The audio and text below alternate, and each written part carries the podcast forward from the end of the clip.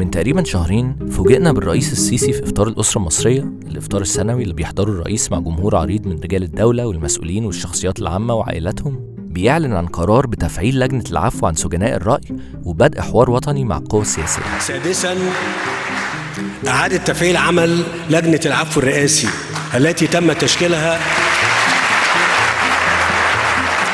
ثامنا تكليف إدارة المؤتمر الوطني للشباب.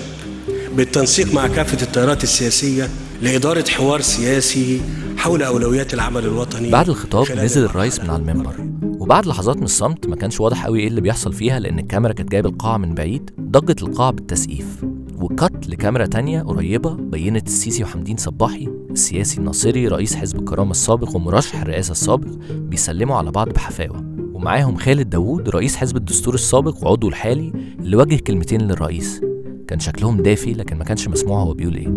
داوود خرج من السجن السنة اللي فاتت بعد حبس دام تقريبا سنتين.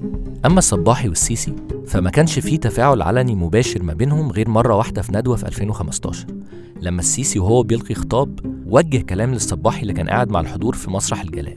طبعا ده بالنسبة لنا كان يعني وكأنه كده تغير في قناعة السلطة اللي هي كانت شايفة إن كل الحقوق ال- الاقتصادية يعني كل الحقوق بخلاف الحقوق الاقتصادية مش وقتها دلوقتي وإحنا بس مهم يعني دلوقتي مهمتنا. دي كانت رنا ممدوح محررة الأخبار في مدى مصر وواحدة من ضيوفي في حلقة النهاردة. التطور ده زي ما رنا قالت غير مسبوق وجه في ديله أسئلة كتير جدا عن طبيعة المرحلة اللي إحنا فيها وموقف المعارضة منها ومين من المعارضة هيشارك والأهم إيه مدى جدية النظام في الحوار ده وسقفه إيه؟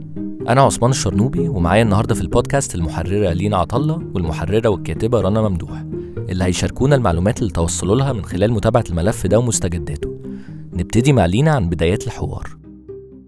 بدأنا نسمع عن آه، إنه يكون في كلام آه، عن آلية ما آه، يتم استدعاء من خلالها ال- الأطراف آه، السياسية كان قد تم استبعادهم في السنوات اللي فاتوا. آه، يتم استدعائهم علشان استعادة الكلام عن السياسة بشكل من الأشكال.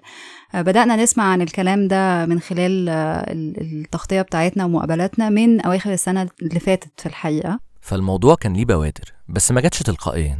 كان في أسباب دفعت النظام إنه ياخد الخطوة الجديدة دي. لينا كلمتني عن سياقات الحوار وبدأت بالسياق الخارجي.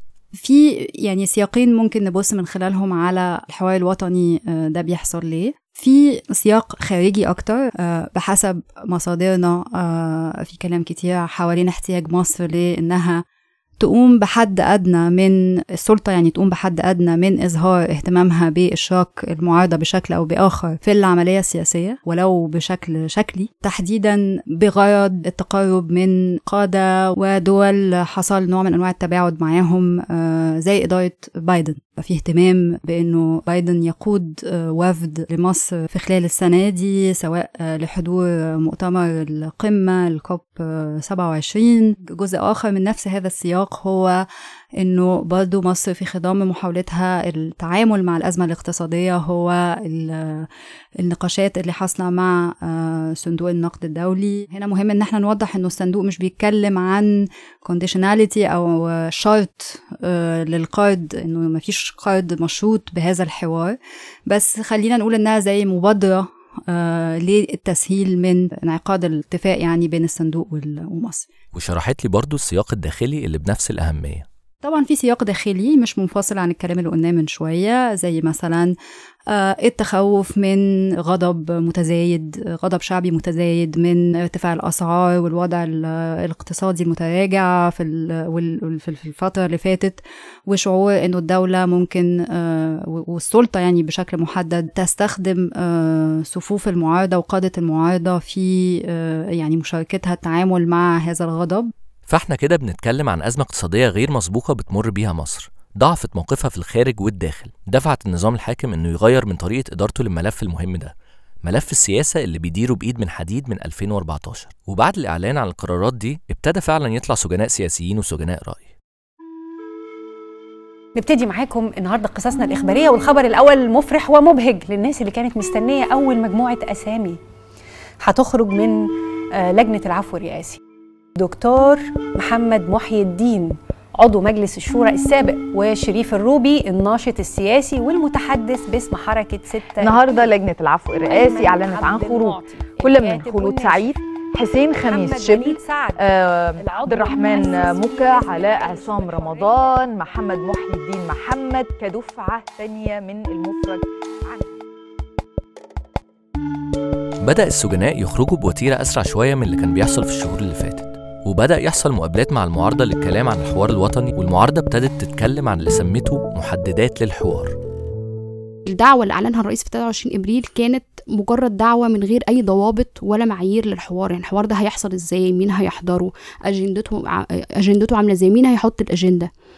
الحركة المدنية وعلى رأسها حمدين وبقية ال- الأحزاب اللي معاه والشخصيات العامة المنضمة للحركة المدنية كان من بداية إعلان ال- السلطة بشكل رسمي عن الحوار في 23 إبريل وهم بيطلعوا بيعملوا اجتماعات بشكل دوري علشان يحددوا تصورهم كده للحوار الوطني يمشي إزاي.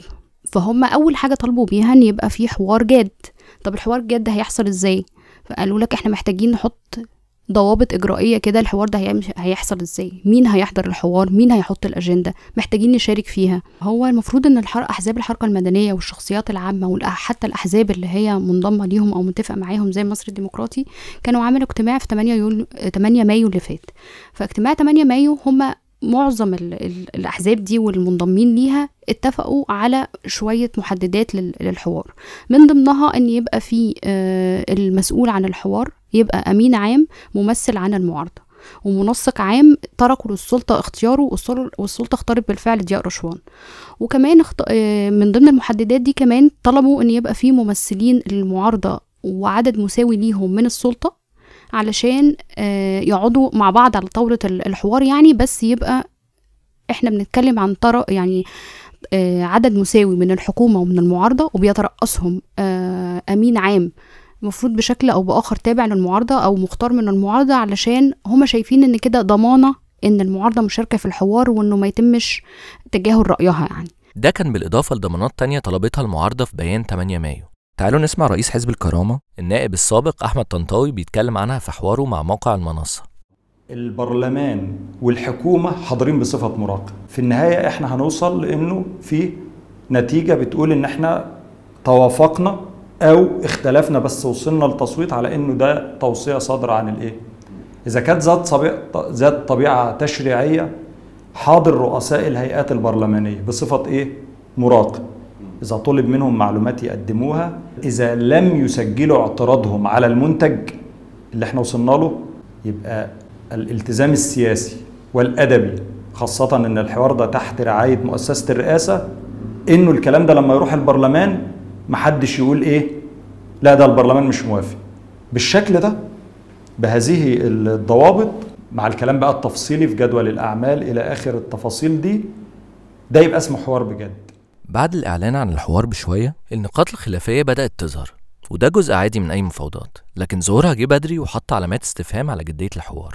أستاذ العلوم السياسية في جامعة القاهرة والعضو المؤسس في الحركة المدنية مصطفى كامل السيد كلمني عن اختيار ضياء رشوان كمنسق عام للحوار ومحمود فوزي رئيس للأمانة الفنية. حتى الآن لم آه، لم يتم الاتفاق على آه، شخص الأمين العام. آه، الذي حدث حتى الآن هو أن آه، صدر بيان من من يسمون أنفسهم إدارة الحوار الوطني. لا نعرف ما هي إدارة الحوار الوطني هذه التي أصدرت بيانا واعلن فيه تعيين الدكتور ضياء رشوان.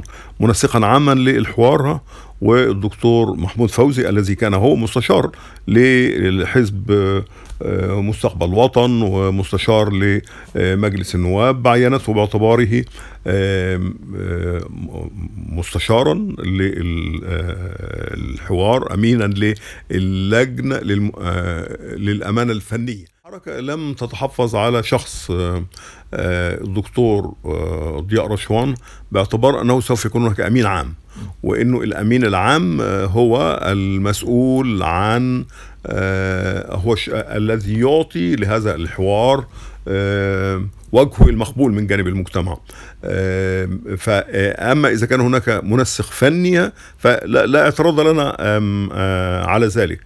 باعتبار أن مهمته آه، فنية ربما تقتصر على الاتصالات ولكن مسألة تحديد جدول أعمال الحوار تحديد الأطراف المشاركة فيه تحديد كيفية تنظيمه هذه مهام تتولاها الأمانة العامة مع الأمين العام وليست من مهام المنسق الفني. فيما يتعلق بالدكتور محمود فوزي مع كل احترام له ولكن هو مستشار غير قانوني للحكومه لأحزاب الحكومة. وبالتالي إذا كنا نريد لهذا الحوار أن تكون له أي مصداقية فلا ينبغي أن يكون المشرف عليه موظف لدى الدولة.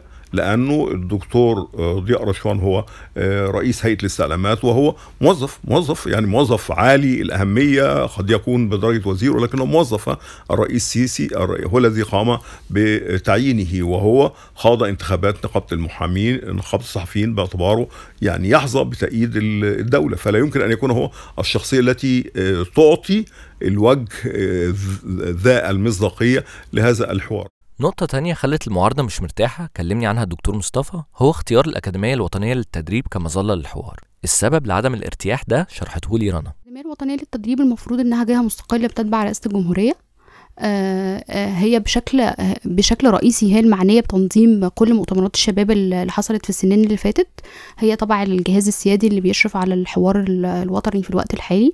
وهي في الأيام اللي فاتت كانت بتعمل تدريبات كده ليها علاقة بال يعني بتقوية الحس الأمني وتقوية الحس يعني الحكومي كده ووجهة النظر الرسمية عند موظفين كتير في الدولة منهم قضاة وضباط شرطة وحتى المدرسين والصحفيين. فهي جهة فاعلة جدا الأيام اللي فاتت.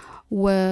وكان يعني جزء من الاعتراضات اللي كانت موجودة من مثلا رئيس حزب الكرامة أحمد طنطاوي على ال... على تولي الأكاديمية يعني المسؤولية دي كان شايف إنها دي الجهة اللي بتعمل مؤتمرات الشباب اللي هي كانت ما حققتش للسلطة يعني ما يعني ما حققتش للسلطة الهدف اللي هي خلاها تلجأ في الآخر لإجراء حوار وطني أو دعوة المعارضة يعني علشان يتكلموا. وكان خايف إن ده يترتب عليه إن الحوار الوطني المنتظر يتحول لمكلمة أو يتحول لكرنفال كده بندعي فيه كل المؤيدين للسلطة علشان يقولوا كلهم نفس الآراء ويطلعوا بنفس التوصيات يعني. في الحقيقة الوضع لحد دلوقتي وعلى بعد يوم من بدء الحوار في مؤشرات إن سقف الحاجات اللي النظام ممكن يقدمها واطي. غير خروج البيان من الأكاديمية الوطنية للتدريب في مؤشر تاني باين في النتيجة الوحيدة الملموسة اللي بتحصل لحد دلوقتي في القصة دي اللي هي الإفراجات. في أعضاء في لجنة العفو بيقولوا بشكل مباشر هو من كتر ما في أصلا خلاف حوالين من ما بين الأجهزة ما بين من كتر ما في خلاف ما بين الأجهزة حوالين مين المفروض يطلع ومين اللي مش المفروض يطلع مفيش مجال إن إحنا نتكلم عن مسألة خروج هؤلاء السجناء من خلال آلية أكثر هيكلية. بمعنى مثلا إنه يا جماعة أي حد آه، خلص مدة السنتين في الحبس الاحتياطي خليه يطلع خليها تبقى قاعدة. بلاش موضوع القوائم ده. أو أي حد قضى السنتين وتم تدويره في قضية تانية فبيقضي سنتين تانيين على ذمة القضية التانية ده ده أوتوماتيك يخش في ال في في في في في, في القوائم مثلا. في مقابل إنه قوائم بأسماء محددة يتم نزاع عليها ما بين أجهزة مختلفة آه، وبيؤدي بينا الحال إنه في ناس بتطلع وفي ناس ما فيش أفق لطلوعها بأي شكل من الأشكال. فحتى الملف ده اللي هو الملف الابرز اللي هو آه، غالبا هو الإنجاز السياسي الأول والأخير غالبا من هذا الحوار ما بيتمش التعامل معاه بشكل هيكلي. ده يوصلنا لأهم سؤال في الموضوع. هل مصر على وشك إنها تدخل مرحلة من الانفتاح السياسي بعد سنين من غلق المجال العام؟ من الواضح إنه المكسب الأساسي بتاعه هو آه، خروج بعض الأفراد ومش آه، خروجهم من خلال آلية هيكلية يعني آه، تنفذ إلى آخرين من المحبوسين في قضايا رأي أو قضايا سياسية وهكذا. ويمكن هو نافذة لعودة خطاب وعودة أصوات أطراف كانوا مختفين تماما من من الشارع السياسي. وده في حد ذاته خلينا نقول إنه ليه قيمة آه ولكن إن إحنا نبدأ نفكر نربط ما بين هذا الحوار وتغيير سياسي آه بشكل مباشر آه فده مش السؤال الصح في رأيي.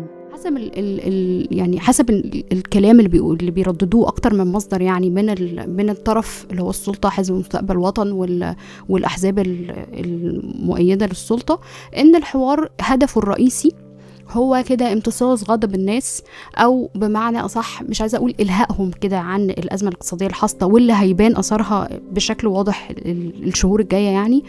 آه الهائهم بقى في كلام آه حراك التلفزيون بدل ما كان ما بيجيبش خالص آه معارضة وما بيجيبش غير الرأي المحدد الناس اللي بتطلع تقول القرارات كويسة وكله تمام.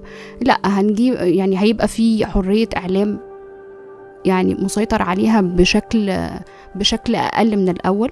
آه هيبقى في حراك في البرلمان آه ناس بتنتقد سياسات الحكومة واحتمال كبير نكون داخلين على تعديل وزاري ب- يعني في الشهور اللي جاية.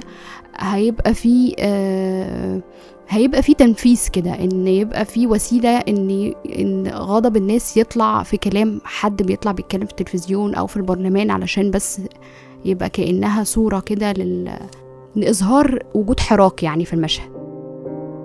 طيب لو سقف واطي كده هل مشاركة التيار ده من المعارضة في الحوار هو لمجرد خروج المساجين؟ واضح من اللي إحنا شفناه إنها على الأقل بتحاول تأكد على جدية الحوار قبل ما تدخل فيه حتى لو طموحها محدود. لينا شايفة زاوية إضافية لرغبة المعارضة في الحوار رغم سقفه الواطي.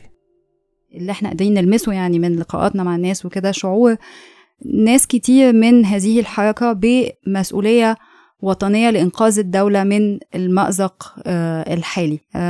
استدعاء الدولة لتيار ناصري بالأساس آه، في الحركة المدنية آه، لقيادة هذه هذه المرحلة أو للمشاركة في قيادة هذه الآلية آه، تحديدا ليه علاقة بثقة هذا التيار في النهاية في الدولة كمؤسسة بشكل عام وشعور بمسؤولية وطنية تجاه إنه آه، الدولة دي لازم آه، لازم يتم مساندتها ولازم آه، يع- يعني يتم مساندتها خصوصا في الأوقات اللي فيها صعوبة واللي فيها اضطرابات وهكذا. فدي حاجة مهمة شوية في فهم هو مين التيار المدني اللي بنتكلم عليه وليه ده بالذات آه، مشارك آه، في في الآلية الحالية وبالتالي نفهم هي إيه الطموح السياسي من هذه الآلية يعني وفعلا واضح إن في احتياج من الدولة للمساندة دي احتياج ممكن في الآخر يؤدي لتغيير ما يتجاوز الإفراجات. بس كمان لو جينا من من من وجهة نظر السلطة السلطة نفسها محتاجة الحوار. السلطة عندها ضغوط لينا اتكلمت عنها كتير خارجية وداخلية وعندها تقارير أمنية طول الوقت بتحذر من آه، يعني غضب غضب الشارع آه، فقر كبير ممكن يعني يترتب عليه احتجاجات. لكن في الآخر السلطة آجلا أم عاجلا هي مضطرة تعمل آه، إصلاحات. إصلاحات نقيمها نقول إنها بسيطة إنها يعني آه، لا ترقى يعني لل- للمشاكل اللي حاصلة بس في الآخر في إصلاحات هتحصل. قد تكون أحد المؤشرات على الاحتياج ده رسائل انفتاح من السلطة لمشاركة ناس قريبين من جماعة الإخوان المسلمين في الحوار. طالما مش متورطين في عنف أو مطلوبين قضائيا. حسب تلميحات من شخصيات وإعلاميين قريبين من السلطة وحسب مصادرنا إلا إنه مش واضح لحد دلوقتي لو حصل تواصل فعلي ما بين السلطة والجماعة. ورنا قالت لي إن طبقا لمصادرها في خلافات عن شروط اشتراكهم فيه لكن مصادر مقربة من جبهة الإخوان اللندنية تحت قيادة المرشد الحالي إبراهيم منير بتأكد إن في انفتاح من الجماعة للمشاركة في الحوار. رغم التأخر في الاتفاق على مطلب الأمين العام اللي المعارضة مصرة عليه واللي اقترحت الدكتور محمد غنيم أستاذ الكلى المعروف للمنصب لكن لحد دلوقتي ما توافقش عليه. ورغم إن مفيش لسه اتفاق على أجندة للحوار لكن إدارة الحوار الوطني أعلنت الأسبوع اللي فات تشكيل مجلس للامناء بتاع الحوار واللي المعارضة ما اعترضتش على تشكيله بل وساهمت بشكل محدود في اختيار أعضائه. وامبارح أعلنت إدارة الحوار إن أول اجتماع للأمانة هيكون بكرة الثلاث 5 يوليو. لكن بالنسبة لاختيار أمين عام أو منسقين تانيين بجانب ضياء رشوان زي ما السلطة اقترحت بحسب المصادر اللي رنا اتكلمت معاها وبالنسبة لبقية مطالب المعارضة عاوزين تعرفوا تابعوا النشر على صفحتنا على فيسبوك وهتعرفوا كل حاجة أول ما تحصل. وكمان لو عايزين تغوصوا أكتر في الموضوع اقروا موضوع رنا الحوار الوطني ولادة متعثرة ومستقبل غامض. هتلاقوه على صفحتنا هو كمان. دي نهاية حلقتنا النهاردة. ممكن تتابعونا على كل منصات البودكاست عشان تجيلكم حلقاتنا الجديدة أول بأول. اعملوا review وسيبوا كومنتات لو عجبتكم الحلقة واستنوا مننا مواضيع أكتر مكتوبة ومسموعة عن الحوار اللي هنتابعه. يومكم حلو.